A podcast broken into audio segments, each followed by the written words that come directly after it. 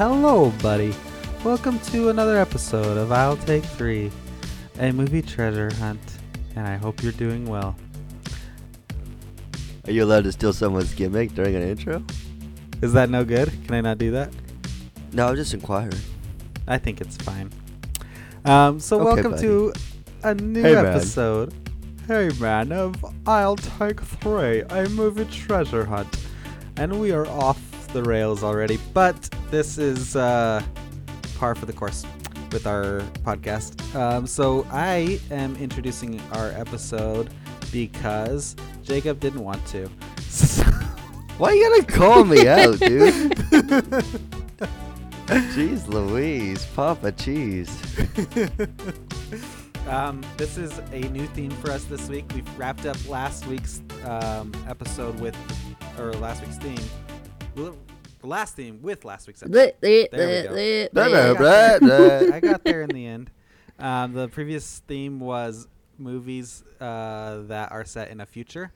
And so, for those of you who have not tuned into our podcast before, uh, we will pick a theme, and then each of us pick a movie in that theme. I'll take three for that theme. So, uh, a new theme has dawned upon the podcast, and we see it rise over the horizon. It's like a glorious sunrise. it's beautiful. It's pink. It's uh, pulsating. It's Um, a squid? yep, you got it. I knew it. I could tell. But uh, this is Jacob's uh, theme and his film selection, so I will let him uh, go ahead and tell us what it is. Look, listeners, friends, here's what we're talking about. Something very important to me. Something I spend a lot of time thinking about. Free will and destiny, fate, if you will. And uh, movies that consider these uh, ideas and um, discuss them. Uh, the first movie, my movie, is The Adjustment Bureau. From whatever year, 2011, I believe it is. Yeah, Yep, 2011. 2011. Uh, so this is a um, a movie that I'm excited to talk about and talk about some of um, history watching it and just things that we associate with this film. Um, so Jacob, you picked it. Do you want to tell us why you picked it and what your history of the movie is? Uh, yeah, I, I'll be hundred percent. I don't, I don't. I have such a bad memory about when I watched movies for the first time or all that. Uh, obviously, this movie came out in 2011, which is the year I graduated high school. So, um, if I did watch this movie when it first came out, it was during a pivotal time. Need you to understand that. But uh, I've always been, like I said, obsessed, almost, if you will, with this idea of fate and destiny and a predetermined path and whether or not Oh, we're hey. on one. Yeah. We never introduced ourselves. um, go ahead, keep talking, and then we'll introduce ourselves. Well, okay. Snap. I you can also tell people who, ourselves. who you are if you want while you're Okay. doing this. hey, listen up, everybody. This is your MC for today. No, I picked the episode. My name is Jacob. Um, I'm 29. No, I'm 28. I'm, I live in I live in Tennessee. I'm single. I live in a van down by the river. down by the river. Oh my Please come visit me and bring spare change. Um, no, but I've I've always been really uh, interested in in that idea, and so this movie, uh, I'm not sure when I first watched it, but it's always had a very very special and meaningful connection to me. Uh, not only in because of those ideas, but I just really enjoy the the way New York is filmed in this movie. It's very beautiful. Um, I love the love story that takes place in this, uh, and how like love can conquer all. And I'm, and you know, I just- free. yeah, I just love love all that. Anthony Mackie is awesome in this movie. I don't know. Um, I just love it. I have no idea why or How when. many, have you seen this movie a lot? Yeah, I've seen this movie a lot. Um, when I know on Letterboxd, we talk about Letterboxd a lot in our top four movies or whatever. Um, I've always had a hard time whether or not I want to put this movie in there because I feel like this movie means a lot, and there's been a lot of times where I have it's hard to say. It's hard to talk about. I'll get into it later, I guess. But I've almost felt like I've been uh, like paused and like had my thought process alternated, and I feel like I've gone through that before, and I really Mhm. related to that. I, every time it happens, I realize it's kind of happened, and I think about this movie and that scene a lot, where Charlie is getting like analyzed. It's very strange, um, and I don't know, like I don't like beliefs or whatever, um, but for that reason, as well as just the connection, I just uh, I don't know. I feel I feel very much for this movie, um, even though I don't know if the story is hundred percent there. I think there's a lot Yeah. there that is There's some great, flaws in it for sure. but there's some flaws. Yeah. Uh, what about you, uh, Kristen or Alex? Who wants to go first? I feel like Alex always goes first, but I want Kristen to go. Okay. um well, I this is my this was actually my first time watching this movie. Oh, cool. Um Alex has been trying to get me to watch it for so long. and I never got around to watching it. Never made time to watch it. I don't know. I guess I just it never interested me and I don't know, I just for some reason never wanted to watch it. Like I never just put it on and watched or whatever, but yeah. the name the name doesn't give it a lot to make you want to watch it. It's it's a very you know bureau has is a very boring s- word, and it's just It has that like '70s movie name, and I appreciate that because I love the '70s, and I wish I lived in the '70s right now. the 1770s. Yep.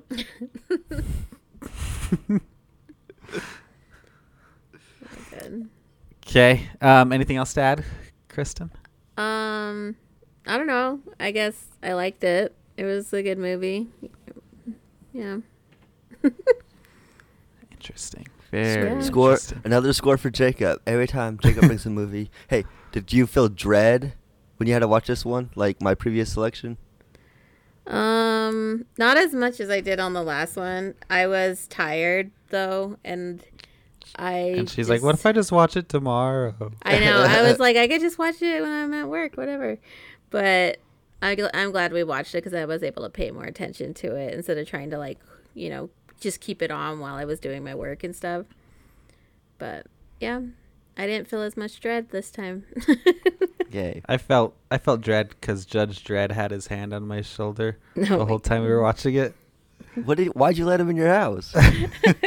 I don't know. It was like, oh hey, it's Karl Urban, um, and then it what didn't go the way I expected. did you think it was Karl Malone at first, and you're like, "Come on in"? uh, no. Oh, okay. Just checking. okay, I'll go next. Um, so Thank name is- God. my name is Alex, and I'm here to say that I have a history with this movie. Hooray! Um, Yay. I, we, we got rave reviews about our last rap, so I'm glad you're bringing it back. that's true. Somebody told us that they loved the raping. I mean, the rapping in the the podcast.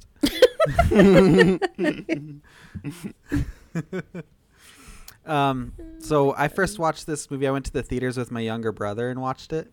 Um, Apparently, he doesn't remember that. So Man, I got a terrible memory. It was a great time though. I loved it. Um, yeah, we went and watched it, and um, I I really liked it. Uh, movies like this definitely pique my interest. I love a good uh, sci-fi movie. Um, tangle it up with a love story. Um, it's really good.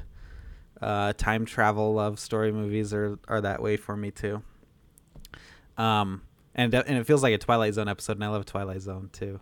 Mm. So, um, but along with that, when I watched this movie, Kristen was in basic training um, for the uh, army, and um, I wrote to her and I was like, "Hey, this movie makes me think of you because we had uh, dated in high school, came apart, almost came together again, came apart, almost came together again, all this stuff." And I was like, "Oh, it feels like we can never get it, you know, get make the connection Um, and then she's like, "Well, you gotta try to make the connection." And I was like, "Oh, geez, she's calling me out." Um, she probably doesn't remember that. I but don't. I, I do. Um, and uh, yeah, so it was interesting to think about that while we were watching this movie last night. This is the first time Hmm. I've seen it uh, again since we watched it in theaters ten years ago. Holy cow. That's crazy So- to me. Um, yeah, it was fun. It was. It didn't hold up to my memory as well. Of uh, uh, definitely more flawed than I remember, but I had a good time watching it. Did you guys what did you guys watch it on streaming? What did you guys watch it on? Kitty. Yeah, on uh, Pe- on Peacock. We have a It on visitor. Peacock. Yeah, I have, I have a kitty kitty sitting near me. Everyone, cool. Yeah, I watched it on. Uh, I have it on Blu-ray, so I watched it on Blu-ray, and I I wanted to make sure because I felt very, I felt like we dropped the ball on Chappie, uh, because there's a whole alternative ending that was on the Blu-ray copy, and when I was re-listening to it after I'd seen the alternative ending, there's a whole thing where we had a bunch of questions where we are like, this doesn't make any sense, and the alternative ending clears all that stuff up and it was just very frustrating to me. So I wanted to make sure that I did. You want to rehab watch. it a little? I'll give. We'll give you. We'll give you the floor. No, I don't. I have to rewatch it again to get the full thing, because my brain doesn't work right. It doesn't remember things as well as it needs to. Well, now I'm curious. Well, well, we can do a, we can do like a, we can do a, I'll send you the alternate ending, you guys alternate ending, and we could do like a, fifteen minute or thirty minute like, bonus episode, and we could put it out.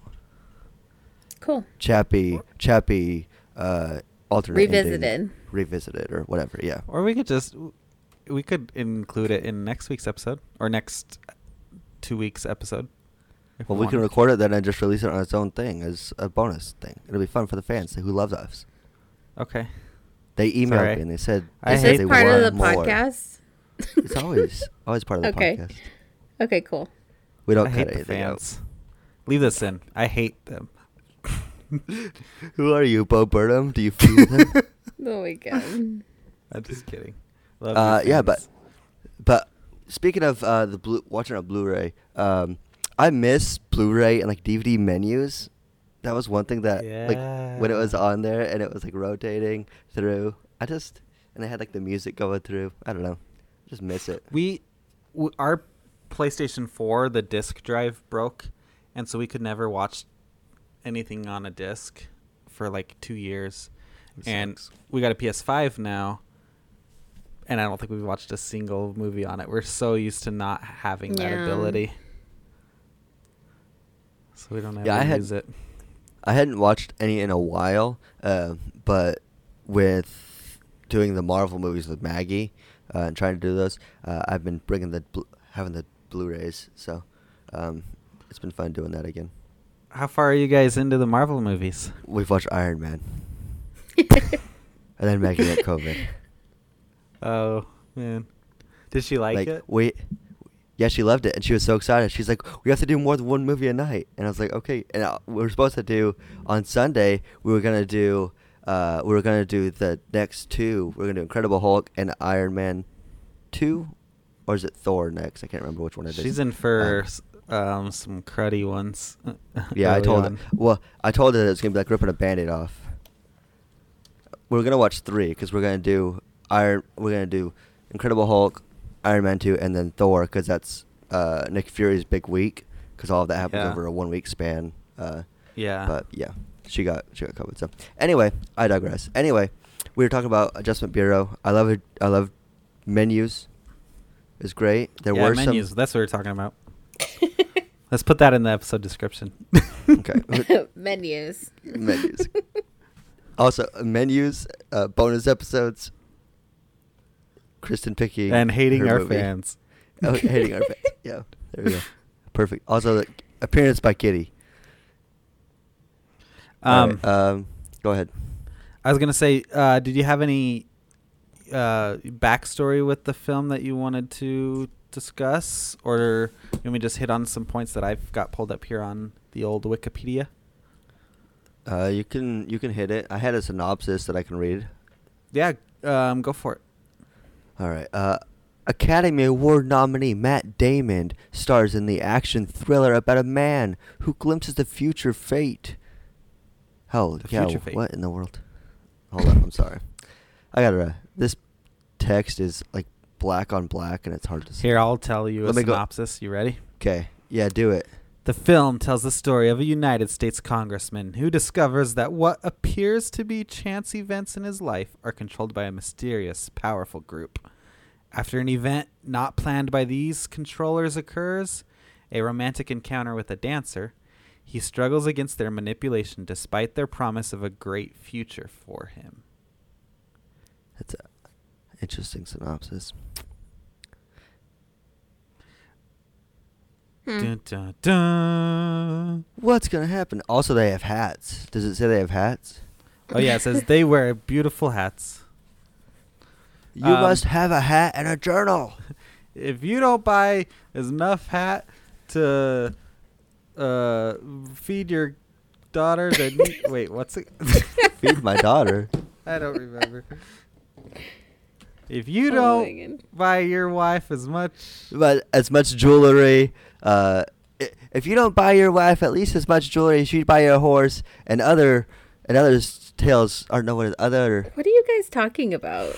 It's a it's a it's a very famous book that you can buy at at uh, D Walton's. yeah, Is that where you can buy it at? Books. Yep. Yeah. A- a- any D. Walton's location. By it, the poet laureate of the West wrote this. Um, and his name is, uh, I forget. His name is Dwal- Dalton Wilcox. Dalton Wilcox. I still have no He- idea what you guys are talking about. He's Look, a he- famous poet. Google it. I feel like you guys are ground, talking okay? like a different language.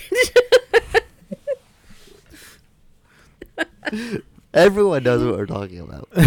you guys just kept talking and talking, and I was like, I don't know any of these people. I don't know any of this stuff. it's it's it's a a poet. He he also hunts um, ghouls and goblins and stuff. Um, Other you just have to look creatures of the night, if you will. Are you guys being serious? Or are you guys joking? No, we're serious. I can't. This is 100% serious. I still can't tell. Okay. Um, so this film God. released in 2011, um, uh, made with a budget of 50 million dollars, uh, came back with a box office total of 127 million.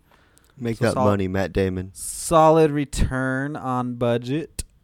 Um, it's also based on a short story called The Adjustment Team by Philip K. Dick, who we have mentioned in our podcast before because he also wrote the novel that Blade Runner was based on. Oh, nice. So this is our second Philip K. Dick inspired movie. Guess what? Hmm. I didn't know that, and I like this one better. Psh, this is not better than Blade Runner. Get out of here. I will. I will not.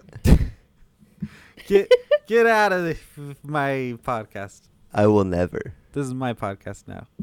What's the uh, Look at what's me. the Look at me. what what's the Rotten Tomato score? Um. Now you're talking about stuff I didn't look up. It is seventy one percent on Rotten Tomatoes. That ain't bad. Yeah, pretty solid. Um, positive reviews. Uh, a couple interesting things about the movie. Uh, it was this this director's directorial debut, um, directed by George Nolfi, and it it tells a story about a U.S. congressman who's running for all this other stuff. But in the story, he was a real estate salesman. Hmm. Um, I like short I like I like Congressman better. Yeah, I think it gives it more, l- more. It gives it gives it a lot more uh uh stakes. Yes, I think that's a great way to put it. Um, and then the the movie also had a a different ending. Um, Mm-hmm. and I don't know if we want to talk about that now or save it. But, but we'll probably, uh, I think let's save that for later. save it. Okay. Um, had a different ending planned, and there's some uh, different different stories. It looks like about why the ending got changed. He said, she said, Mm-hmm. they said. the Adjustment Bureau probably came in and changed it, if I had to guess. Wow. So yeah, Uh, that's about it. There's um, not a lot of lore behind the production of this movie. It was not anything like uh, Uh, The Godfather or something. This this film, this movie was filmed in 50 different locations in New York City. That's something interesting. Also, the very last scene, the building they're on, the roof, that's the top of uh, Rockefeller Center. 30 Oh, okay. which is cool. I just Um, watched an episode of Impractical Jokers where they were at the on the top of Thirty Rock. Oh, did you notice the the thing? Nope. Was it's cool. yeah, I, I one of the big takeaways for me is the, the like the cinematography of this whole movie, the way that New York really plays a character. I feel like in this movie. You don't think so?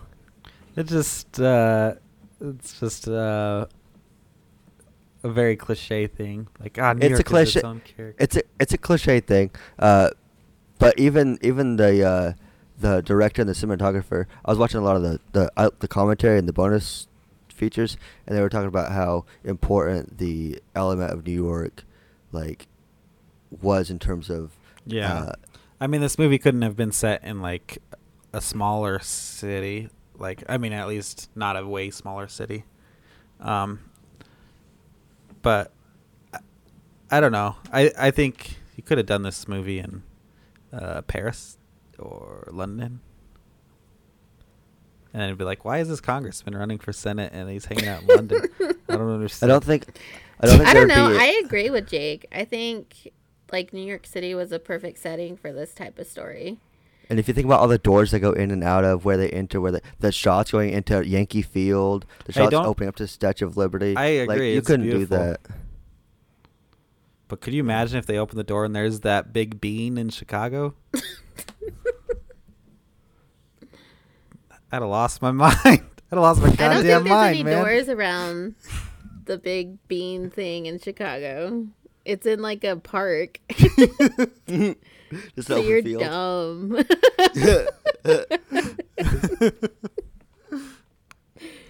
Whatever. Well, I really, really, really appreciate the cinematography of this movie. Um, like, for example, the way that they switch from shooting styles between when the Adjustment Bureau is like in charge of things are going according to plan, and when Matt Damon is acting, act like going against the plan. The way it goes Mhm. from like a crane, like dolly shot to a handheld camera, like that's so cool. Oh, I never even noticed that. You didn't notice? Oh my gosh. It's a good movie. There's I, I I did notice there's lots of overhead shots and stuff and the Untouchables style shots of the guys walking and look trying to look professional. Well, you mean like slow walk away like Uh, superhero shots? No. I don't. I don't, I haven't watched The Untouchable, so I don't know what you're talking about. I just like their walk in like the authorities. Oh, okay, I understand. Like like like Catch Me If You Can. Like Yeah, there you go. Okay. That works too. Okay. I got that one now. Um, cool. Well, that's it for this episode. Okay, thanks. Bye. Th- this movie opens with a slow fade to Norris, who's in deep thought. Well, you're going, f- going hold out on, to you're a going massive too crowd. Shut Wait, the fuck up. back it up. This is where it opens. I have something. I have a note before that. You were ending the podcast. this movie starts with the, the Universal logo, but they're using their own song instead of the Universal theme song. Yeah, it's setting the tone. I just was like, "Oh, Universal theme song." I'm sorry. I uh, liked it. It was good. I don't Uh, remember fine. that. you were looking at your phone during that time. Oh, okay. Sounds about right. Okay, what happens after the logo, Alex? Then we fade in to Dean Norris, and he's like, "They're not rocks; they're minerals." That's not what happens. That's a different Oh. Dean Norris. That's a different Norris, not. Yeah, he's from Albuquerque. Okay, go on. You you talk about your No, that's fine. your thing. I'm done. Um, that's it. Uh, Movie opens with slow fade to Norris in deep thought before going out to a massive crowd. Did you write that down? Note. Yes. Man. Um, my first note is Mike Bloomberg. My first note is ugh politics.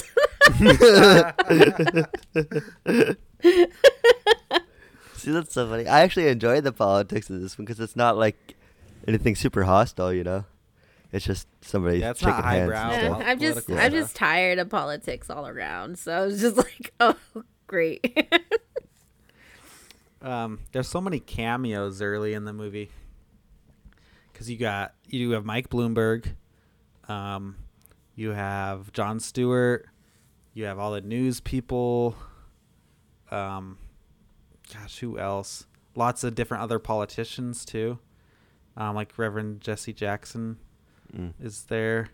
Uh, just lots of cameos that um, just kind of I think I guess set the tone for the movie. So that was that was interesting. Was Mike Bloomberg the mayor of New York at this time too? I have no idea. I'm curious. I'm gonna be honest. I didn't even notice Mike Bloomberg in this movie. Oh, Well, I don't really know who, what Mike Bloomberg looks like, so he was just introducing him at a press conference. He was the mayor at the time of New York. That's what he looks like. oh okay. Looks like an asshole. Yeah, he's just a rich snob. That makes sense. And then you have this cool guy in a cool hat, and he's like, "Hey, I'm so cool," and I'm watching you got talking about you. talking about Anthony Mackie in the front row. Yes, I am. Yeah, Man, I, l- yeah, I, that was that was dope. I was like, man, what's Anthony Mackie doing here? Is he not rapping anymore? I was like, hey Sam Wilson. And I was like, "Hey, fake Loki." I was like, hey, where's your shield at, bro? Fake Loki. Was it an alligator? No, No, it's a Matt- variant. Matt Damon plays the fake. Oh, yeah. Oh, yeah. In Uh, Thor nice. Ragnarok. Great poll. Hey, where's the uh, where's the uh, Jimmy Kimmel cameo in this movie? Is what I want to know. Yeah. Yeah. this movie's good, guys. Um, And then so so and something then Tony about Stark's Norris. dad shows up. Yeah, Hey. Howard Stark. You guys are funny.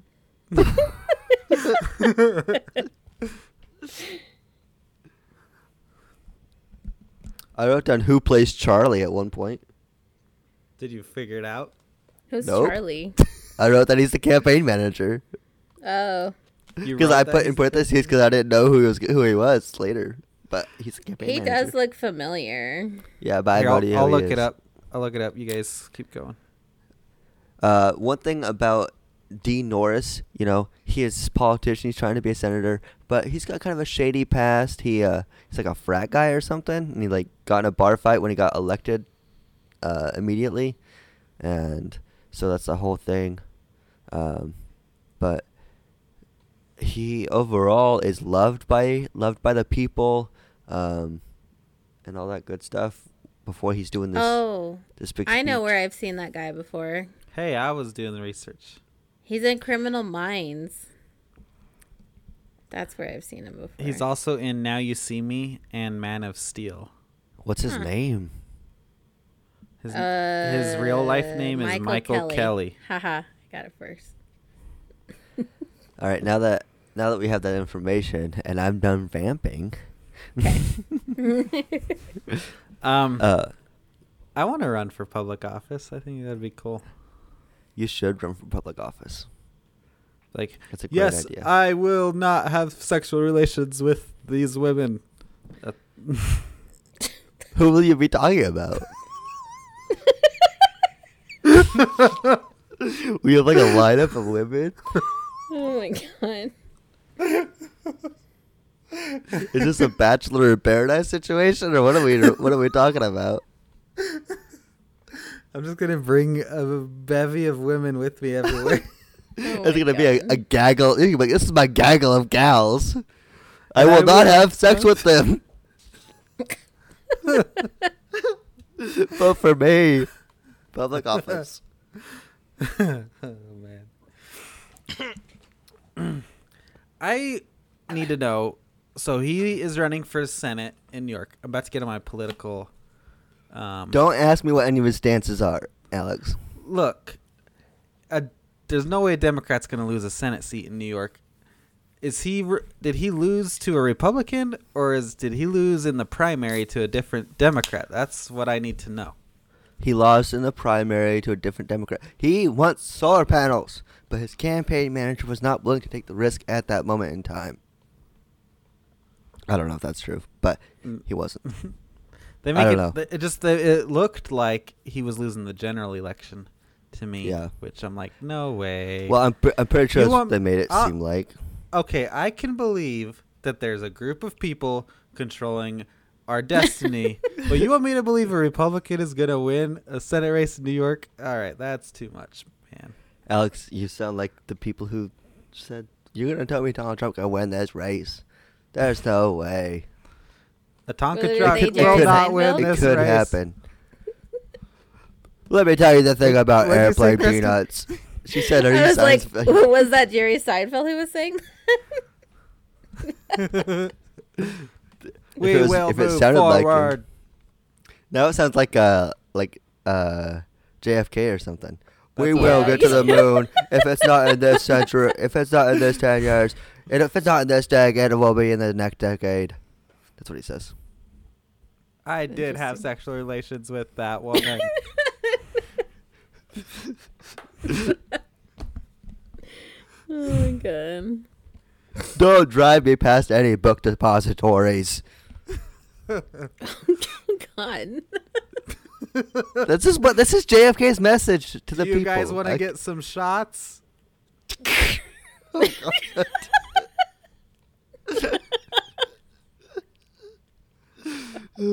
Okay. If uh if JFK's ghost is listening, we apologize. We don't mean to offend you. Don't haunt us. Um, so I just kind of I didn't write anything about the plot down. So if you guys need me to back up, or if you guys have something that you think is probably before my note, but I was just gonna say that Emily Blunt is very charming in this movie. yeah, when they meet in the bathroom, because uh, uh, he finds out he's gonna be losing, so he's getting ready to do his concession speech, and he's he's nervous about it, so he goes to the bathroom to prepare. And uh, one thing about this part that I really like, and I wanted to mention this, was they do this thing where cr- with cross dissolves, where he's changing position, and there's like a voiceover going over his speech to show the passing of time for how long he's in there. Uh, that I really enjoy. Um, but yeah, she's super charming. Emily Blunt with her accent is just she's so attractive in this scene, and that dress looks good. She's rocking it. and she's kind of quirky. And She is kinda you quirky. oh, I dig that, Kristen. Mm. Emily Blunt's a good quirky. The other one you're talking about is not a good quirky. Zooey Deschanel. Yeah. Yep. She's an annoying quirky. I people keep telling me to watch New Girl, and New Girl keeps popping up on my for you page. I don't think it's funny. Really? I think I it's scroll- funny because of the guys that are on there. I They're don't think- I don't think because of everyone and that's on there. I don't I've think Schmidt's watched it. funny. I don't think the You don't think uh, Jake any other Johnson is funny? character. No, Max think any of them Greenfield's are funny. hilarious. I don't think the the one nerdy looking guy who's like the like ferret looking guy. I don't think he's funny. What? The guy who looks like he looks like Charlie Day. Max Greenfield. Is that his name? Is it Schmidt? Well, no, not Schmidt. Schmidt's the cool guy. Jake Johnson, Nick. Nick. Nick. I don't think he's funny. You don't like Jake Johnson? No, I I really don't like that guy. That the actor though. I don't Do know like- him as a person, but in the mo- that show, like, what I about? like I'm ta- I have like you his seen him in anything else? Not that I can think of. Um, did you see Let's Be Cops? Who's in that other than him? Um, Damon Wayans Jr. and uh, Keegan Michael Key. I was thinking you were gonna say uh, uh, it's like that Let's Ride Together movie with uh, Anthony. What's that one guy's name? Uh, from Let's from uh, oh my gosh, what is that movie called? Holy cow! We're not doing very good. Wait, is it called Let's Ride Together? Maybe. Let's Are you ride talking about. Ride Along? Ride along. with Ice. Cube and Kevin Hart? Yeah. No, wait. No, it's Kevin Hart. It's like with a kid, right? Ice Cube. Isn't Ice with a Cube little in kid that? with some kids. Are you talking about No, Are it's We not There right Yet? along. Are we there yet? That's the one. That's what he reminds me of. Wait, doesn't he fight somebody? What are we fight Club? talking about? Wait. Isn't there a movie where the dude from Are We There Yet fights that dude from New Girl? Is that what movie we're talking about? There's a movie called Fist Fight where Ice Cube fights Charlie Day. That Um, movie is the one that I was thinking you were talking about. Charlie Day and whoever that other dude is are like the Ice same guy. Cube? You don't know who No, Ice no, Cube Ice is? Cube. Charlie Day and the guy from New Girl are like the same person. Except Charlie No, Day's they're funny. not. They don't look anything alike. All right, we're way off Oh my off god. topic here. Okay, what were we talking about? Um, she messes up his tie, and then when he goes to give his speech, his tie is fixed. How about that? Yeah, he had to fix it. What a He hadn't- douche. Well, his his campaign manager fixed it for him because didn't you see him like when she runs with the hall? He fixed it for him before they get ready to go. Oh and no, I didn't see that. Yeah, he gets him back ready to go. Because security's chasing her because she crashed a we- uh, crashed a wedding. Yeah, on a dare.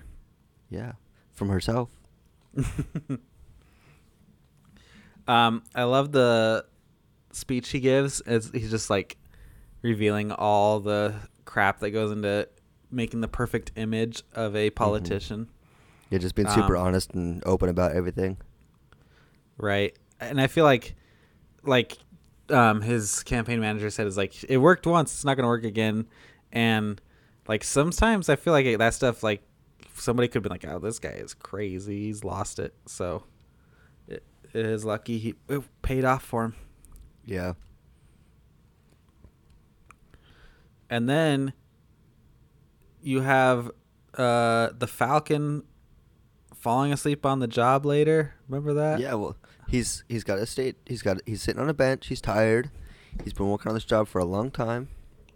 You know, and uh, he's supposed to make him spill his coffee by seven oh five. It's early in the morning. He's sleepy. Okay. Do these people? This is the real question that came from this movie. So these Adjustment Bureau people, Mm-hmm. do they live on Earth? Where do they live? They, li- do they sleep?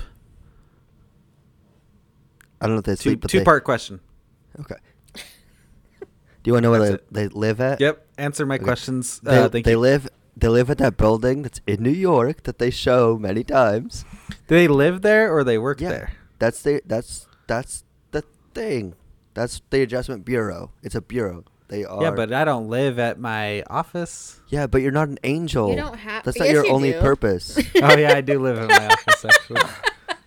yeah, it's a remote working situation here at the adjustment bureau. And what was your second question? If Uh, do they sleep? do they sleep? I don't. No. Yeah, They yeah. well, they ha- why they is he falling needs- asleep? Well, here he does fall asleep. He's tired, so he's, He's gotta fall asleep. Resting. He's But he's They don't tired. sleep sleep. They don't He says sleep he's- sleep like we do. He says he's tired in a way that he doesn't think a vacation can fix. So Whoa. interesting. But fate is very specific, and he's got to make sure that at 7:05, this very specific thing happens because he'll catch a bus, and he'll see people being lasered with things. Okay. No bueno. And they did they not even know that Emily Blunt was on the bus? No, they didn't know that she was on the bus. I don't think Interesting. because he wasn't ever supposed to be on the bus, name? so there was Eli- no Elise. Elise. Elise? Yeah, yeah. She's Um, a dancer. And she's got that uh, skirt on with the stockings, and I Mhm. I always think that's a, a very attractive combination for women is a skirt and stockings. Yep. True that. Now, Uh, what do you is- think about Matt Damon's suit and tie? His pho- cell phone ring is annoying. Is it a BlackBerry? He has a BlackBerry and he has another phone as well. Because he has his new his new job, which I don't understand what his new job is. And I've seen this movie a few times, but I don't know what This his new like job he's is. cons- like a consultant for a business firm or something. oh, okay. I don't understand jobs like that, so I couldn't That's- figure. out what's going politicians are always going into these kind of kinds of dumb jobs after they leave office. Hmm. They become lobbyists or they work for an accounting firm or a law firm or a bank, all stuff like that. Or they'll go be a president of a university or something. Mm-mm. Make that cheddar, bro. They go work out on dairy farm and make cheese. Yeah, that's crazy. I love it. They could not have sexual relations with that woman. Um, we already did that bit. So they spill the coffee on Emily Blunt. She still Who's- gives him her number. That's pretty cool. Good for him. And then she flips him off. she also dumps his phone in his coffee. Here's one question that I do have that do they so the angels or whatever you want to call them the adjustment bureau people the hat Mhm. wearers do they have powers and if so why is anthony mackie running after the bus the whole time why isn't he just like They don't have powers besides the ability to freeze everyone that they only do once in the entire film. also so they i think they they have like a limited amount of power because they like nudge people to do things or yeah they like they they 'cause they adjust can't them. cause yeah they can't cause too many ripples you know? And so like they can make you spill your coffee or they can i don't know whatever else they could do. Cut phone lines for blocks and blocks and blocks. Yes. I just don't understand.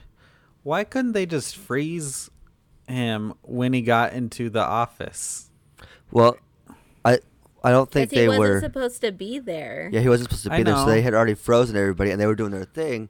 But- so they've got the, like, they've got their plan. They're not gonna have. They didn't expect that to happen, so So they're Anthony gonna plan Mackie for something. really messed up. screwed it up. Yeah, he really screwed up. These guys need Like, cell phones. That's all I I I want them to realize is you need a cell phone. Their little, uh, their little uh, books don't have like. You can't write a message to somebody. That'd be cool too. Yeah. hey, I fu- I'm up, I fucked up. He's coming. Sincerely, Mac. Oh, we forgot to talk about our. Remember what I was telling you last night, Alex, about how we had to put a disclaimer about spoilers and stuff from Uh-huh. Marvel? Uh-huh. Okay, so yeah, disclaimer right now. Hey, haven't if seen you don't any of watch, the Marvel shows, and you do, I'm about to say some stuff that's like giving away some stuff in some of the Marvel shows that are out now. the Multiple shows or MCU one on show? Disney. Uh, I don't know. I can't remember if it was multiple shows or just one. Okay. But I'm about to say that, so if you don't want to get any spoilers, you might Hit the have plus 15 button a couple times. to. yeah. Are Okay. you about to tell everybody that Daredevil's blind? Oh man, gave it away. I was supposed to say that. I got too uh, I got too excited. um. So in that scene where everyone's frozen and they're like resetting and stuff, and I was like, "It's the TVA." like, oh my yeah, god. the whole thing does have a very big TVA low key Yeah, vibe to it. I can definitely see that. Then I was also like, there's a lot of Marvel references in here, like the actors and then like the TVA, and it's like this is weird. Well, TVA came After, far, far. I mean, they all came after, right? None well, of these yeah, but I mean, like it's weird that like Yeah. you know, Well, I think for that you'd have to go to when the comic book was released, and then when this short story was released, and I don't know all the information. well, So no, do you not think- that? That's not what I'm talking about. I'm talking about like Anthony Mackie and then because he goes on to play Sam Wilson, and then what's his name? Uh, Matt Howard Damon. Stark. Well, that in Matt Damon, he's in Thor, and then Emily Blunt. is she in Marvel? No, she's not. No, but she was cast as Black Widow and then dropped out. Well, she wasn't Black Widow then. So Yeah, Alex. And Terence But- Stamp, he plays the he plays Yes Man.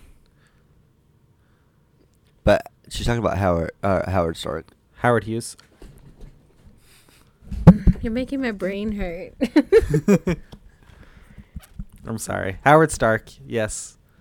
Played by Oh god, Isn't it Slater- Slattery? Slattery, yeah. Slattery. Yeah, he's I'll hot. you what. You know who's is you know who he else is is hot in this movie? John Slattery. Terence Stamp is a real hottie. The Yes Man himself. Yeah, gorgeous. He's he just looks like he's gonna die at any second. He don't look healthy. There's a, I think there was there was a whole other um, federal uh, adjustment bureau agent that gets like whole like cut from the movie pretty much. Because um, there's a, there's a few extended uh, uh, deleted scenes that had like this whole other guy that was like really aggressive towards Thompson and like basically talk about Thompson like couldn't do it and aggressive towards him. And I feel like that was like all cut completely from the movie. So that was uh, pretty interesting.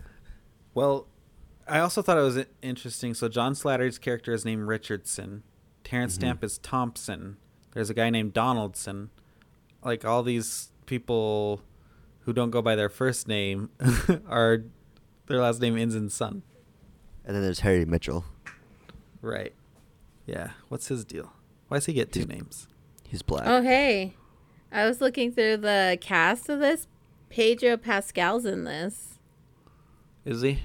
Yeah, he's a Mater D DeSanto. So he was a Mater D in one of the. Isn't it uh, Maitre d? Maitre D? Is it Maitre D? I think so. I think Whatever. Tomato, Okay. tomato. Yeah, he was he was in it apparently. So Do you guys think you could live with the knowledge of this? Like they let they level with Matt Damon's character, and like, hey, this is what you've seen. We're here. Oh, by the way, you can't be with this girl. Um, There's no And the- way. like, let's say, let's even remove the girl part of it. You know all this stuff now. Could you live with that? Like, how would you live with that? No, that'd be crazy. your entire your entire reality be, be fl- I would excuse me.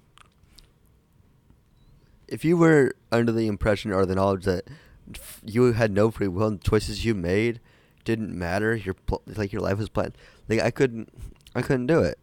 That'd be that'd be depressing, I feel like. If if it's not a choose your own adventure game, it's a uh, planned story, you know? Mm-hmm. I don't know. I don't. That sounds uh, depressing and terrifying to me. Yeah, I don't know. It's tough.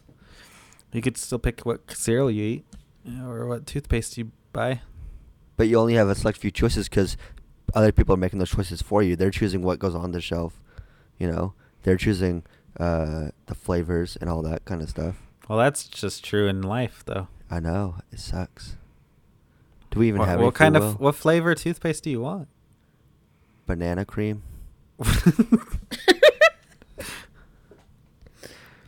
Oh my gosh. um, anything else you guys wanted to add about them explaining stuff to him, or anything Uh, on that? I, lo- I love the quote. You've just seen behind a curtain you weren't supposed to know existed.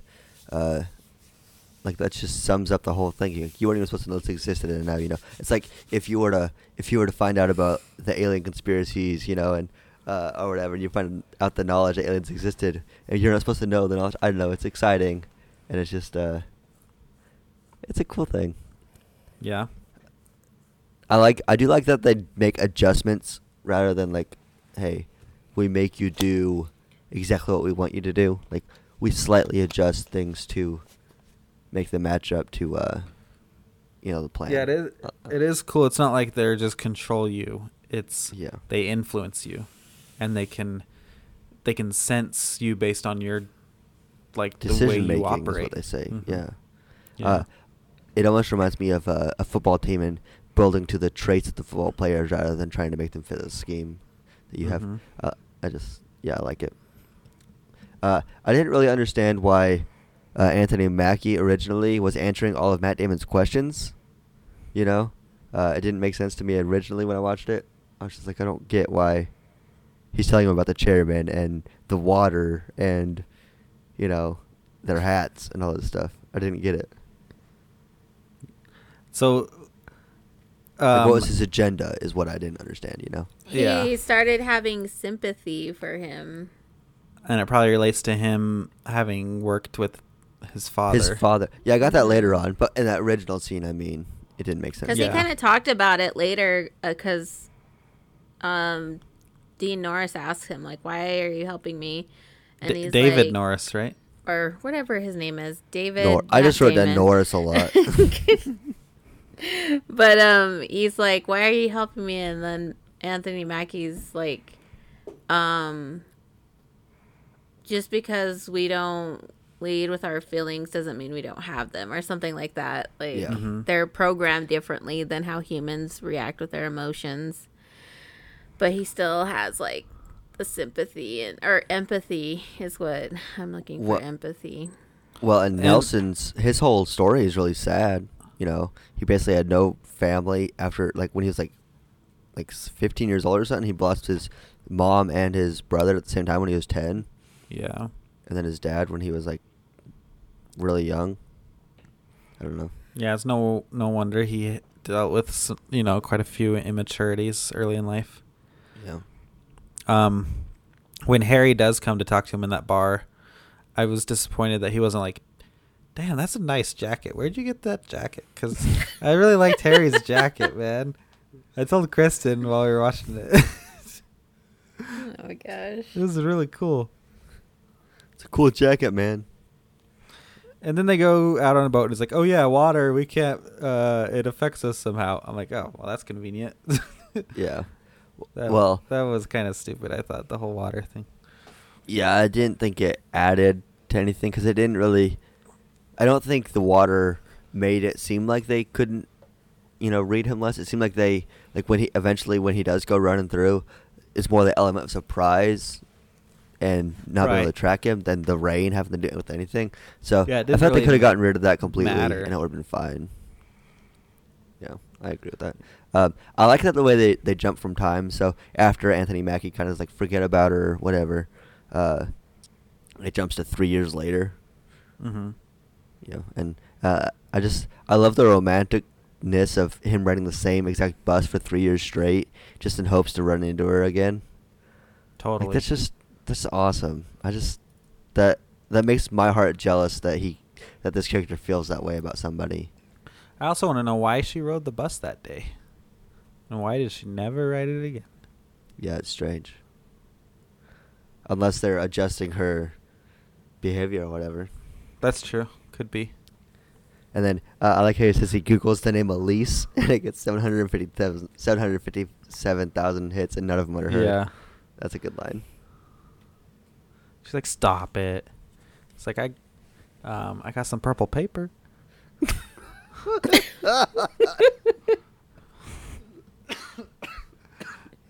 um, I like uh, uh, so that one guy bursts into John Slattery's office, and he's like, "Well, they're together." or Something. He's like, "What happened?" And the guy like throws up his hands, and he's like, "We followed protocol to the letter." I'm like, "This guy is a terrible actor, whoever this guy is." this is just so bad. um, then he says something really heavy to her. Uh, he's like, I'm never gonna let anything come between us again. Like, man, you just found this girl again for the first time in three years. Holy Yeah. crap! He comes on very strong.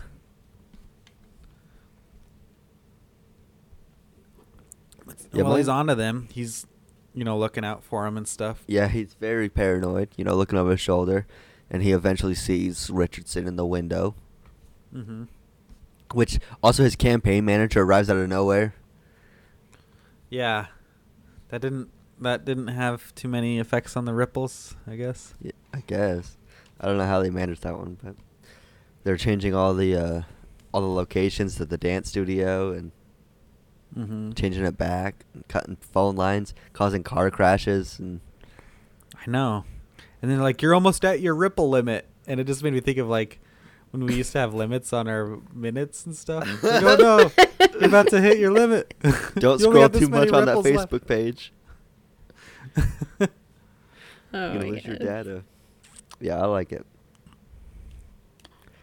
then he sees her dance, and it's like, oh, limit reached. Please He hit return to Thompson or whoever. I don't know. Yeah, it's got to go boost it up the system. It's got to go to the hammer. Um, I wonder if Emily Blunt uh c- could really dance. She uh, She she, did some a ballet double. training. She had a double though. And they like digitally put her face on the dancer. Oh, that's She awesome. had a Oh, stunt really? double though. Yeah. But I'm sure she like probably studied like basic ballet techniques and everything. Yeah, well, they uh, they didn't use a lot of the ballet. They they cut out a whole scene of long ballet, which I watched it and I was glad. well, they and cut a lot out of the 'cause- ballet is very, um, what's it called? Uh, contemporary ballet, I guess you'd call Mhm. it. Yeah, So it's not just like she's needing to do all the um, crazy difficult ballet stuff on the ground. yeah. I I wasn't a huge fan of the ballet in the movie, but it is what it is. But I I thought it was interesting that the the timeline of the story or whatever it was, whatever they call it, uh, gets rewritten. You know, because they were Mhm. supposed to be together in 2005, but something changed that made it get rewritten. Well, they're supposed to be together when they were kids through Yeah, the were kids. 80s and 90s, and all the way up until 2005. The um uh then they go do uh do stuff and they go spend the night together and I wrote I wrote down undo those ripples bitch That's funny. I wrote they race to a ball, go clubbing, and fuck. Whoa. I said uh, also have they have a, they have a nice intimate moment. What's the deal with this club? There's so many movies I feel like where they're like, let's just put a big dance club in the middle of a warehouse. Like and- a warehouse in the middle of nowhere. Yeah. I don't know. Man, that might I be like a there's thing in New York, but like that. yeah, I don't know. It's not a thing where we're from.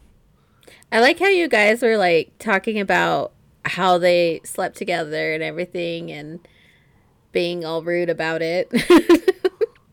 Hey, I And was, I was- I was on the I was legit they were meant to be together. That's what I said. I thought the date was funny because they're like, "I'm gonna race you to this pole," and then there's like, "Well, now let's go clear a club." It just like the date felt very weird to me. It didn't feel like a romantic date until like like I felt like they connected and they had opened up and they shared a lot, which was cool. But I don't know, it just feel uh, like, it felt like a modern date to me. It wasn't like, okay, let's go eat a bunch of spaghetti, and now let's go watch uh, Jason Bourne movies. that would be crazy if they did that. I would love to watch that scene. And like when when when the hat guys burst in, like you're never supposed to see this movie. You're not even You're not supposed to know to- this movie exists. You're not supposed to understand. You've seen a curtain. You're not supposed to see before. It's the fourth wall.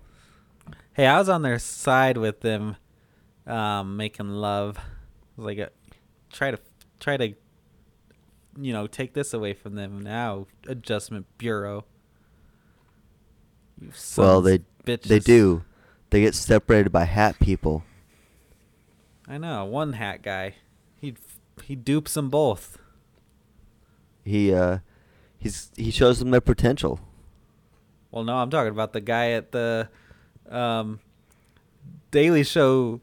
He was working in the back. He's like, "Hey, you got to come this way, Emily Blunt." oh yeah. He's a hat. He's a hat person, man.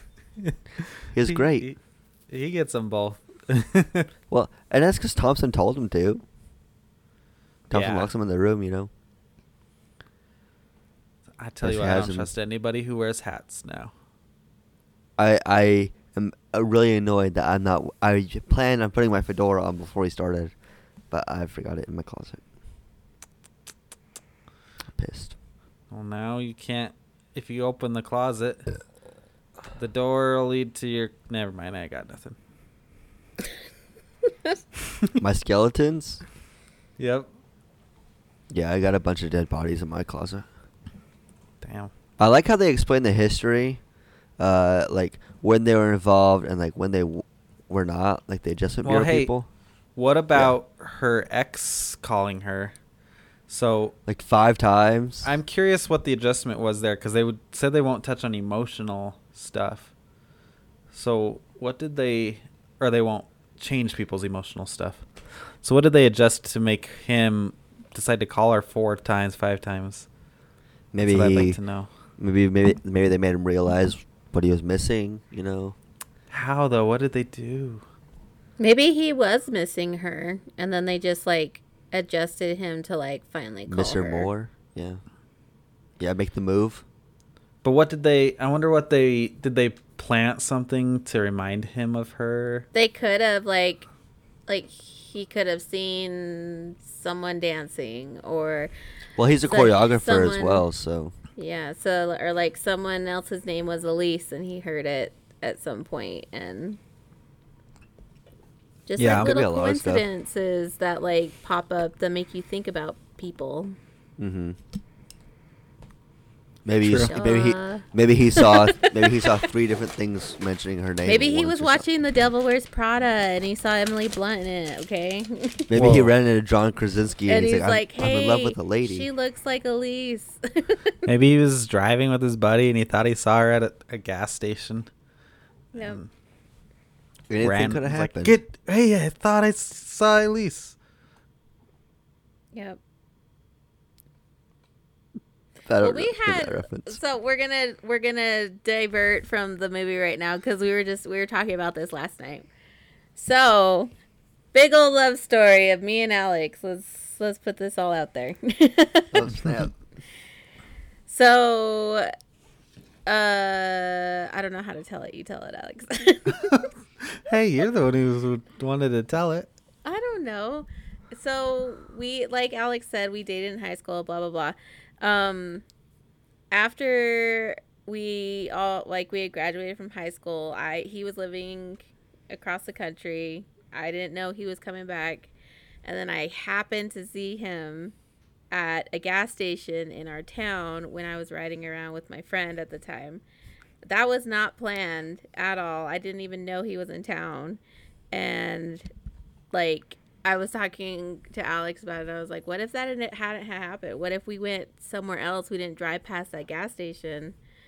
Like, that wouldn't have, you know, sparked things to start with us again. Like, Isn't it crazy how those little tiny choices could like influence so much? Ah, it's crazy. but then like." As the like we were talking about like our past and everything, there's been instances where me and him have been near each other, but we didn't know each other at the time. Hmm. Yeah. Well, and then she was like engaged, and she's like, "Well, why didn't you marry him?" And she's like, "Because of you." And then she's like, "Kristen's like stuck on me for some reason." very romantic, Alex.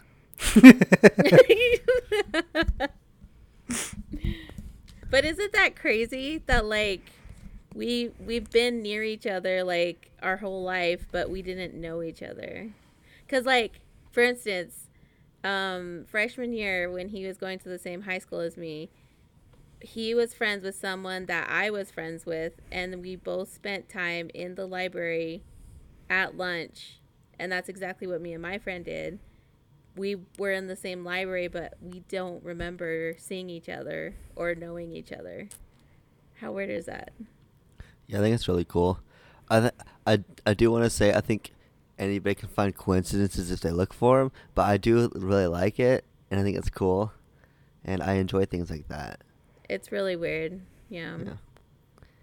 I'm glad that you guys are meant for each other and that you're madly in love like Emily Blunt and Matt Damon. Mm, I don't know about that.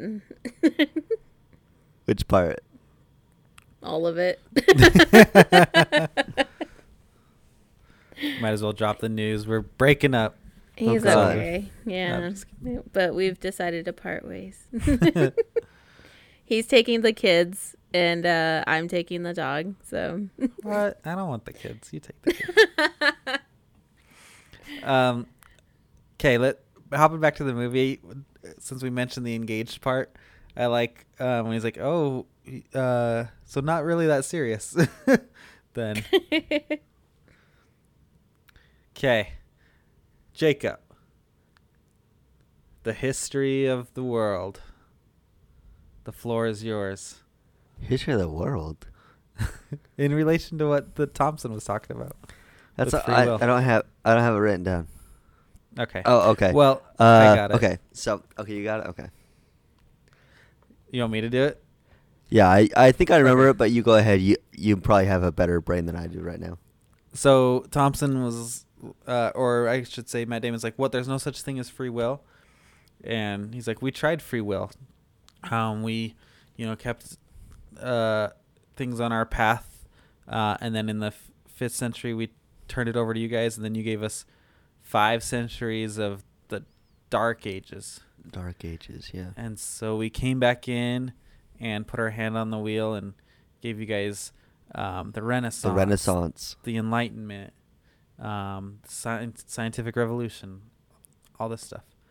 And then in 1910, we stepped back again, and you proceeded to uh, enter two world wars, the De- Great Depression, um, and almost blew the whole world up with the Cuban Missile Crisis. Mm-hmm. So we came back in again. Yeah, like And I fo- thought- they last like forty years or whatever it was. Mm-hmm. it was a really interesting way to think about things. Yeah, the way that they broke it down. They yeah, I I really enjoyed how they integrated the real history into that. That was cool. Mm-hmm. And then um, he tells him, you know, your your destiny is n- to win this next Senate election because he lost the one before, and then four more elections after that. And I'm not just talking about for Senate. Yeah, that's crazy, man. That's a that's a large mission and a lot of a large large set of shoes to know that. and it, it makes sense. Like, there's a reason they're not just resetting this guy. Yeah. Um, he's that would be a lot of ripples. Uh, and then he is like, he doesn't care. He wants the girl. He doesn't care if he doesn't become Yeah. president. Yeah, he does. He's supposed to be president, but he's he's choosing love. But then he tells her him that um, Thompson tells uh, Matt Damon that she will lose out on her dreams too. Well, before he does that, does he like punch him in the face? No, that comes later. Oh. Oh yeah, because Because then he breaks her ankle. Yeah. Mhm. Well, sprains her ankle. sprains her ankle. He adjusts her ankle, Yeah. and then Matt Damon adjusts his face with his fist. Yeah. One of, and the one of the deleted scenes is a scene after that, and they like Matt Damon like like meets him out in the street or whatever, and one of the other Adjustment Bureau agents is talking to Thompson. He's like, "Is it, "Have you ever has any, one of the uh, one of your clients or whatever uh, interacted with you that way?" It's like, "Do you, do you mean punch me in the?" F-? Whatever he says, it's like, "No, that's never happened." Funny. That's funny. Um, so he leaves her there in the hospital. Yeah, hugs her goodbye. Yeah, just I'm like, you could he just couldn't- feel it. Couldn't take one more day to not leave her in the hospital. Man, It's tough. And even even like Anthony Mackie and them, they they know it. They can uh Mhm. yeah. It's a it's a hard moment that he leaves her. And Yeah. this is kind of where you find out that uh, Anthony Mackie was around when uh, Matt Damon's parents died. yeah, because what eleven months later is yeah, it's 11 months later. and he finds out forward. Matt Damon finds out that Elise is engaged to be married to Adrian. Mhm. Yeah, because he's doing his his camp his campaign, right? Mm-hmm. Yeah, it's in the newspaper, and they're like 16 points ahead or something like that. Yeah, so he's like, "Uh, "Go ahead, take a day off. You know, get your mind out over Yeah. this." He says even you can't blow this lead. the uh, and then he goes to that bar, and Harry Anthony Mackie knows he's gonna go there, and he leaves a note for him. Yeah. Yeah, that was cool. The um, then you find out the hats control the doors, and I'm like, the hats control the doors. The water stops the this. Like, what? You're not you're not following the laws of the universe, Alex. it's just so funny. Why do you think that people wrap their head in tinfoil? That's true. Do you think we could open the doors with that? If we open up our mind to its full capability, we can wear hats and open doors. And then they're going. He's like, "Okay, here's what you need to do. You need to get to the courthouse. They're gonna know you're coming. So, take my hat, and you can use the doors."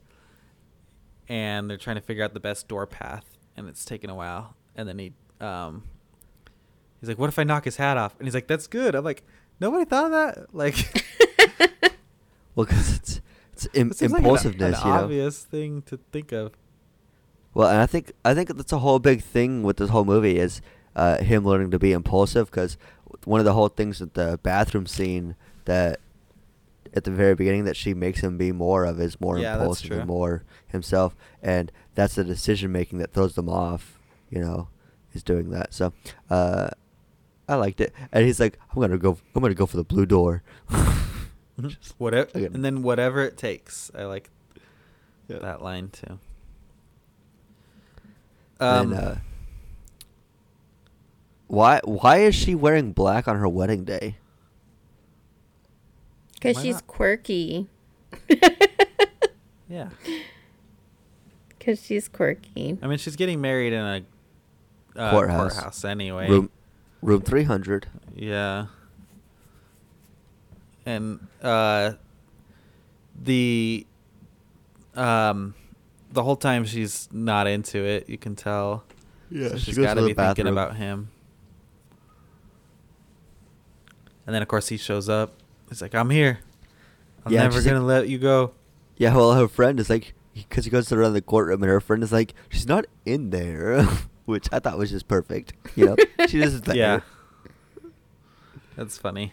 yeah. And then he's going um, crazy in, when they meet in the bathroom.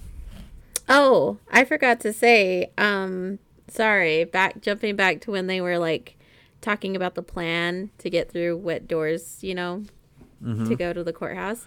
Um, when he's like when he's like uh, or when uh, Matt Damon was saying whatever it takes and stuff, like uh Anthony Mackie's character gives him like a look and I thought that was like I don't know, perfect acting cuz it like came it like got the message across that Anthony Mackie's character uh, not appreciates, but Well, he identified it as the thing his father used to say. Yeah, but it's also the fact that he's like doing all of this for her, like to be with her. Like all of this work and Mm-hmm. you know, Yeah, it's uh, it's really Risking it inspiring. You know, having Uh-huh. that having that thinking. having that love that is uh, making you throw your entire life away. You know, the presidency, your entire future. You know, and one thing I really like about it that um, they talk about is that she, that Emily Blunt, you know, she like her character feels that void in him that that he has, which is why he's doing the politics, the getting the applause. You know. Um, yeah. I don't know. It's really cool.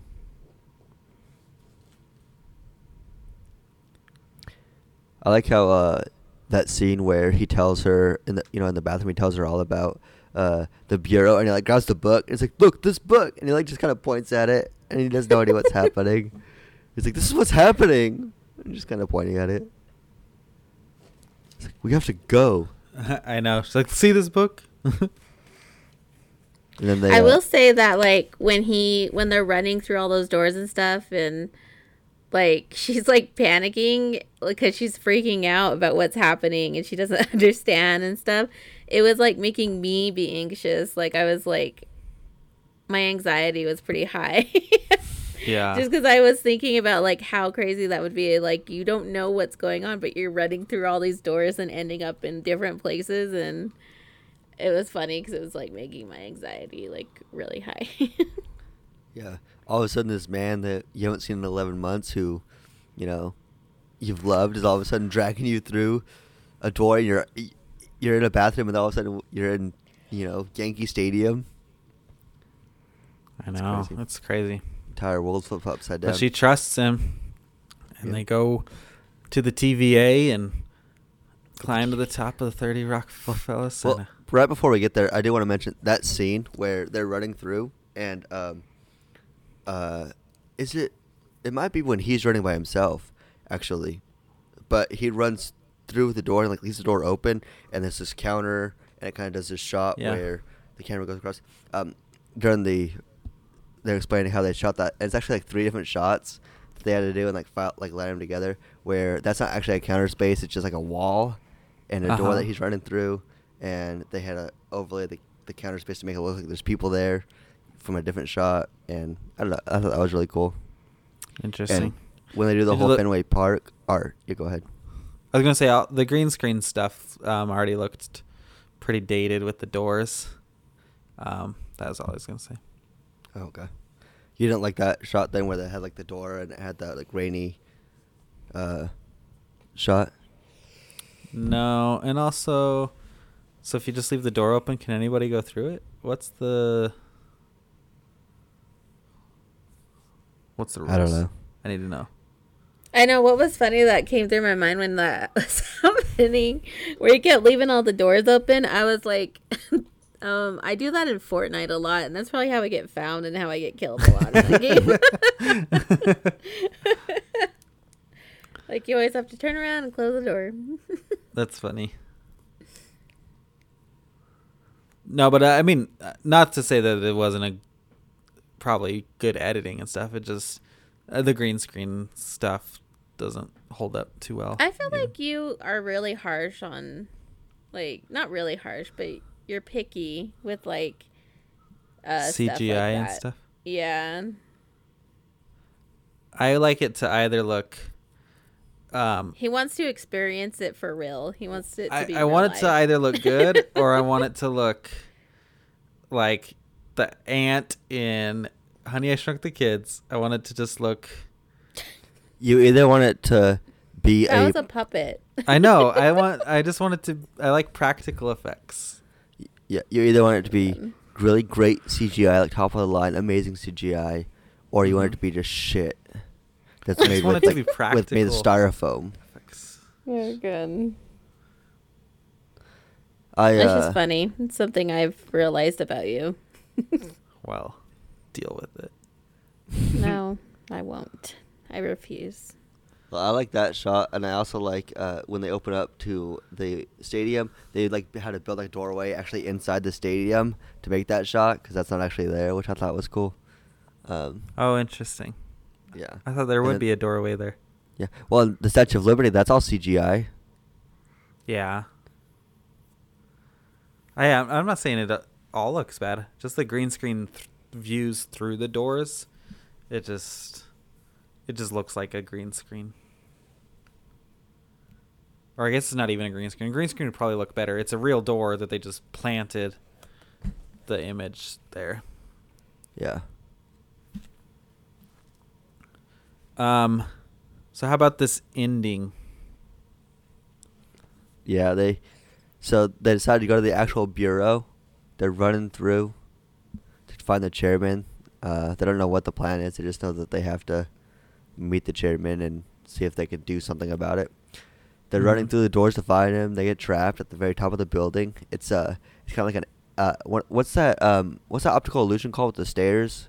Escher ch- stairs or what is that I called? don't know. Where like the stairs are in like a constant circle, you know? Yeah. you're going up and down at the same time. That's what it is in this scene where they open a door and then they go up the stairs and then they're on the rooftop and then they run across and go down that door and they run down the stairs and they open up and it's the rooftop again. It's uh Mhm. yeah. It's one of those. It's a um, uh, they do it in never, Inception. never-ending door thing. Kinda, yeah. It's one of those illusion things, but Revolving door. that was pretty cool. Dumbledore. Not. You say Dumbledore? I don't think No. Dumbledore's involved. I did not say that. Yes, she did.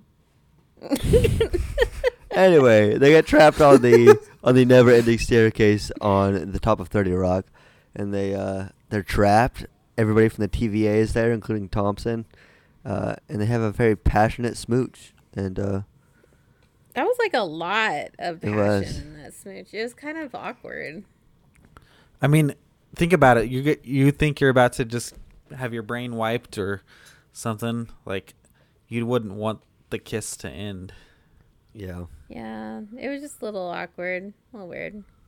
It was. you would expect was- to get pulled away, so they're just kissing and then then they realize their people are gone. Those people are gone. It was like at at that moment, they and that embrace, they were the only things in the universe to each other, and they wanted to be there for as long as I could be because they're about to be torn apart forever, and uh, I felt it.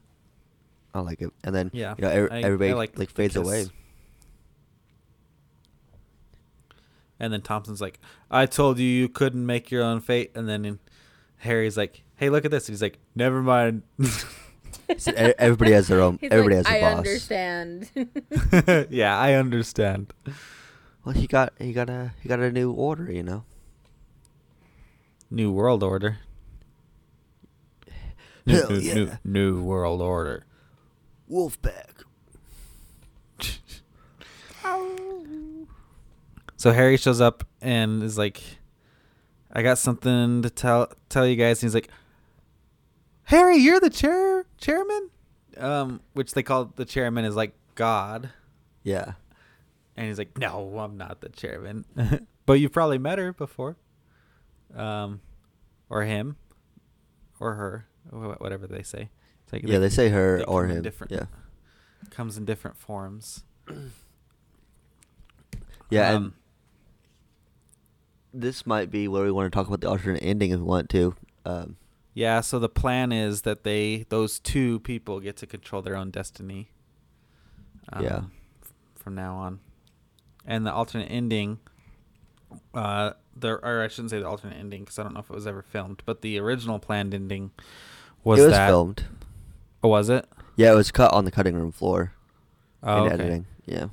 Um, he was going to show the chairman. The chairman was going to be in female form, um, played by actress Shor- Shohreh Aghdashloo. Um, and then he said in an interview while making the movie, he realized how important it was going to be for people to put their own beliefs in the end and not foreclose that. Mm-hmm. And so he's like, I decided not to show the chairman and leave that up for interpretation.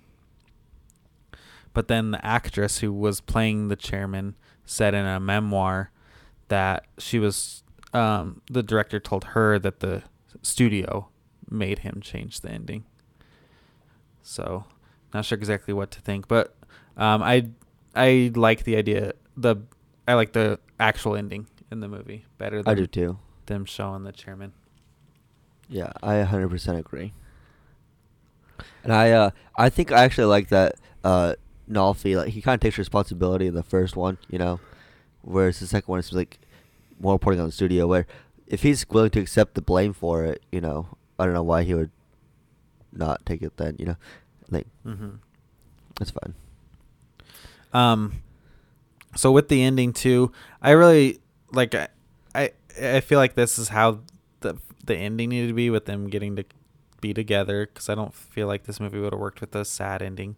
But I Mhm. just don't know how much I like the. Okay, now take my hat and go jump through all the doors and stuff like all that. I I just really don't know how I feel about all that. I liked it better when he was fighting against their control more than infiltrating it, I guess. You don't like Mackie helping? Is that what it is? No, I like Mackie helping, but I wish it wasn't like here take my secret power, so to speak, and use that. I think it's more like, hey, here so you can be on an even playing field type thing. I yeah, I wish there was just a I wish he could have found a human way to beat them. but it. I think I think the whole I, I think that brings a lot of uh, I think it's an interesting point because if you think about it though, with the whole idea of it being fate and a predetermined fate, uh, and a will, whatever, there wouldn't really be a way other than, you know, proving to them that, you know, it's worth fighting for, and you have to do something that's never been seen before, and what's never been seen before is this, you know, which Mhm. I don't know. I think it's a huge statement. Yeah, I guess so. Uh, did let me ask you this: Do you feel like, like him getting to her this way, or him overcoming John Slattery's uh, roadblocks was more thrilling? I think both were very thrilling because at in one in one element, uh, it's kind of like okay, he is doing like it's almost like the stakes got raised, you know, when it went up to Thompson, you know, and Mhm. he could no longer just by doing his little thing because now now it's not just car crashes and phone lines now it's broken ankles and ended careers and wiping out you know you can't just you can't just run and look around your back and your shoulder every now and then you know it's Yeah. way higher up than that at this point What do you think, Kristen? Um, I don't know. I kind of think the ending one was more thrilling to watch or whatever. I mean, I guess I'm not. Uh, what's the word? I can't think of the word, but I'm not thinking too deeply about like what you're thinking about with like the hats and like Mhm. how, yeah. I guess I'm not thinking too deeply about that. I'm just like whatever. Like it's Yeah, a cool you're- action scene. you're like believe like okay this is the reality that we're living in let me just begin the story right yeah, that's, yeah that's how i do it I'm just seeing it as the story and not really overthinking it. And I'm like, hats should just be an accessory. Let's quit turning hats into door portal openers. Look, doctor, the doctor has a fez. Now we got fedoras that open doors. What is happening? Okay, i like the all quote. I've. I Oh, was you gonna got say- something? yeah, the quote where at the end where it's like a free will is a gift you'll never know how to use until you fight for it. Um, I like that quote at the end because it's kind of like, yeah, we can Mhm. all live this life and we can all, you know, make choices every day. What cereal do we eat? You know, but do you, are you really choosing what you want in life? Are you really Lucky making your own Charms, baby. happiness, or are you Lucky just going?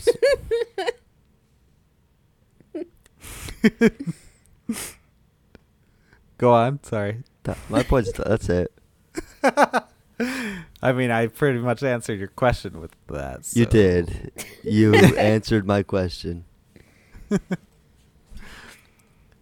Yeah, I, um, I like, I like the movies with uh, this kind of uh, subject matter. Well, I can't. I can't wait to get to the next movies then, because we got two more for the subject matter. And uh, That's I- true. So we should give some final thoughts on this film. Uh, Um, yeah, I'm excited to. I, I haven't looked at your guys' Letterboxd, so I'm excited to hear what you guys. I I can take it first if you want. Yeah, go for it. You're usually Um, the. You're usually the bummer to the movies I like. Go ahead and give it to me. Okay, I gave the movie a half a star. No, I'm just kidding. Bullshit. I gave it three three and a half stars. Um, I uh, and you know some of the stuff I've already touched on, but it just didn't hit me as much as it did when I was tw- twen- twenty years old. I guess I would have been at the time. Um, didn't didn't hit me as hard as it did then.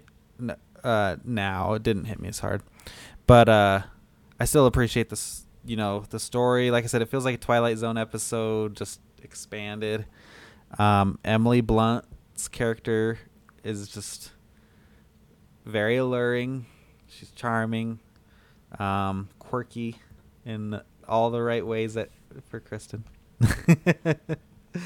um, and then me being a political nerd, I'm like, I could, I can paint myself as David, you know.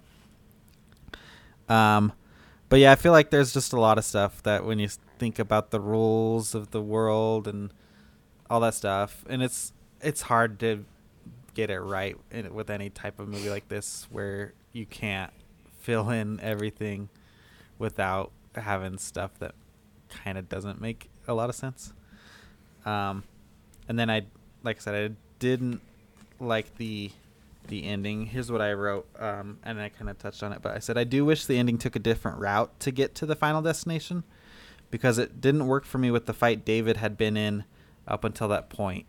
It, you know, taking a different way of him fighting that fight. So that kind of just was what we talked about. That was my final thoughts. Three and a half stars.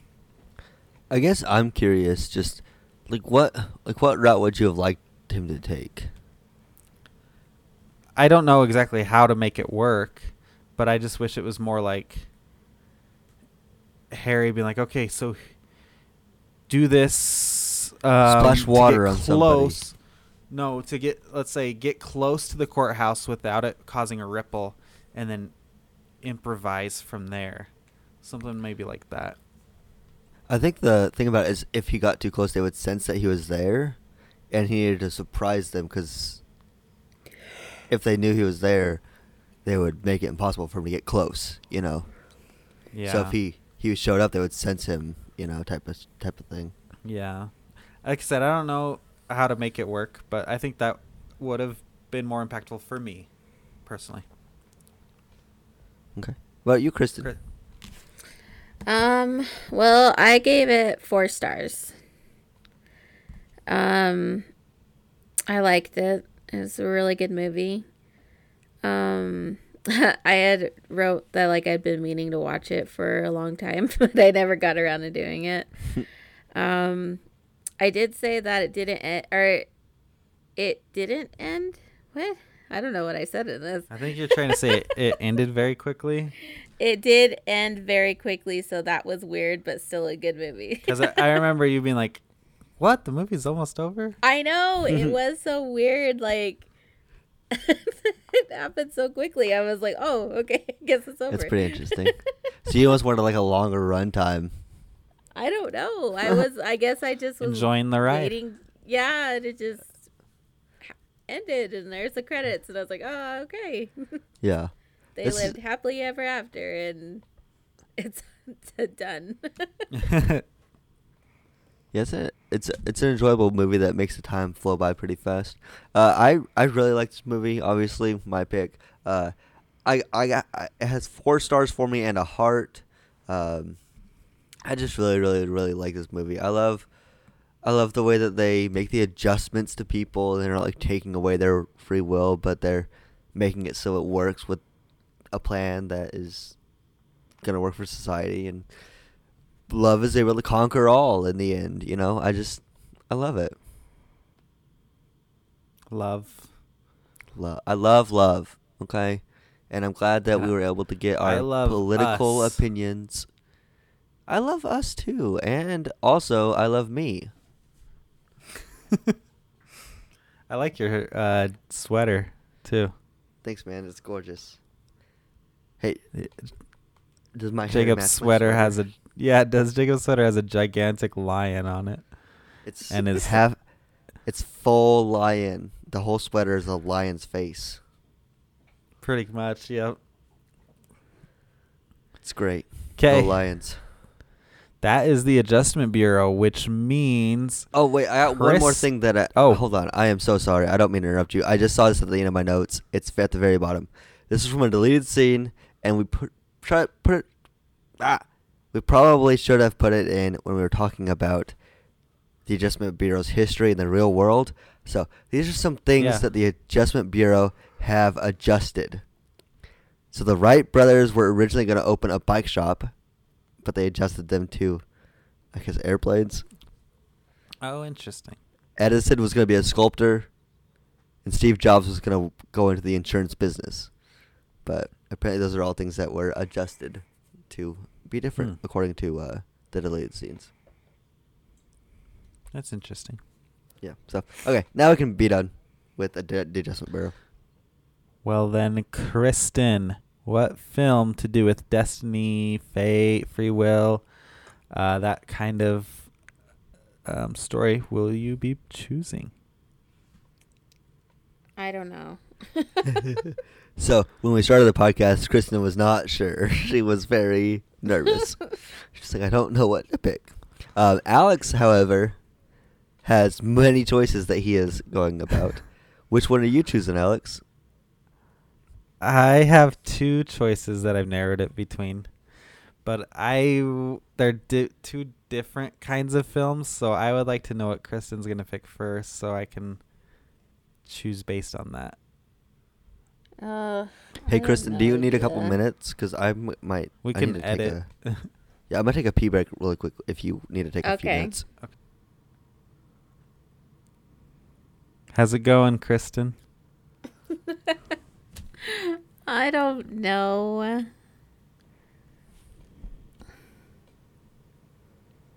Nah, I'll just choose one. Okay. Okay. Okay, I've chosen one. No, wait, I haven't. oh, I don't know what to choose. See, this is the real. Holy cow! This is the real free will right here. Okay, Kristen cannot make a choice in the movie that we want to watch. Do you want us to adjust your choice for you? no. Do you want me to? Do you want? Do you have? Do you have like two movies you're trying to choose from? Do you have a couple? What are you, What are we dealing with here? I mean, I have three that I was thinking about, but I'm like, these ones are just like Let's Let's go ahead and I've name seen them. them multiple times, Which- and I don't know that's- if I want to watch them again right now. I mean, which ones do you think would be m- the most fun to talk about? That's how I would pick it. If you don't have ones that you really want to watch. Mm, What What are our front runners, Kristen? And our Fuddruckers. Hey, someone called Darius Rucker on the phone right now, so we can talk about this. Is the lead singer of Hootie and the Blowfish, right? Yeah. Okay. Making sure I had the right guy. Hootie. Hootie! Come on, Hootie! Once again, I am not Hootie. I don't know Blowfish. What is We're that just a from? band called Hootie and the Blowfish. It's from Key and Peele. Oh, that's funny. Because they're all, they're in the audience like, Hootie! He's like, I'm Darius Rucker. okay, I'm. After you asked that question of what one would be the funnest to talk about and stuff, I think I've made my decision. Yay. All right. Drum roll, please. What movie are we watching next? Okay, the movie that we are watching is The Truman Show. Ooh. Well, Interesting. that easily makes my choice because I was thinking between The Truman Show and for then my movie will be Arrival. Ah. Interesting. I don't know Arrival. Is that, uh, does that have Matt Damon in it? No, it has um, Jeremy Renner and Amy Adams. Okay. Is Hmm. it is that a space movie? Yeah, it's about aliens. Okay, that's so what I thought. That's right up your alley, Jake. Sounds great. But the And Truman what Show, that's choose? funny. I was thinking, yeah. I, I was deciding between the Truman Show and Arrival, so that's great. So the three I was uh, like going through that I was like, oh, which one, which one? I was thinking uh, Back to the Future, uh, The Truman Show, or Bill and Ted's Excellent Adventure. Oh man, I wish you choo- chose Bill and Ted's Excellent Adventure. I want to watch that. You can Oh, watch man. it. Now I'm like, I should I know, change but it's it? about to be taken off of HBO Max, so because I was about to, I wanted to watch it because I didn't realize that their third movie had came out already. It's been out for like a year, hasn't it? I know, I didn't even know that. I thought it was like in production or something. I think it's on Hulu. I know that the I know Excellent Adventure is on HBO Max right now, but it's about to be taken off. oh, I see. Are you sure it's not gone now? Because it's the new first day It of the might new be taken off now. Yeah, I don't know. I was reading an article about it yesterday or the day before. Yeah, um, I don't know. I really like those three movies, but I think the funnest one to talk about will be the Truman, Truman Show. Show. I'm excited. Yeah, I I, think so too. I, I'm excited. I've I watched that movie one time, and I don't remember it that well. So I'm excited to watch it again. Sweet. Cool. That will be fun. So that will be next week's episode, The Truman Show. And that does it for this week. Um, so to wrap us up, we want to thank you all for listening, especially those who've made it this far. Uh, as always, if you can rate, review, subscribe on iTunes, Apple Podcasts, wherever you listen, uh, it's very appreciated. And we're also on Twitter at ILL Take Three Podcast. That's at I'll Take Three Podcast. And then you can follow me on Twitter individually at Alex Expressed. You can always find me at Mr. Jake Duke on Twitter. And you can always find me Copycat, copycat. at uh at I am Kristen one. We That's did right. it. Yay. That was fun, guys. I'm excited for next episode. So we'll see you guys back here in a couple weeks. Bye, everyone. Bye.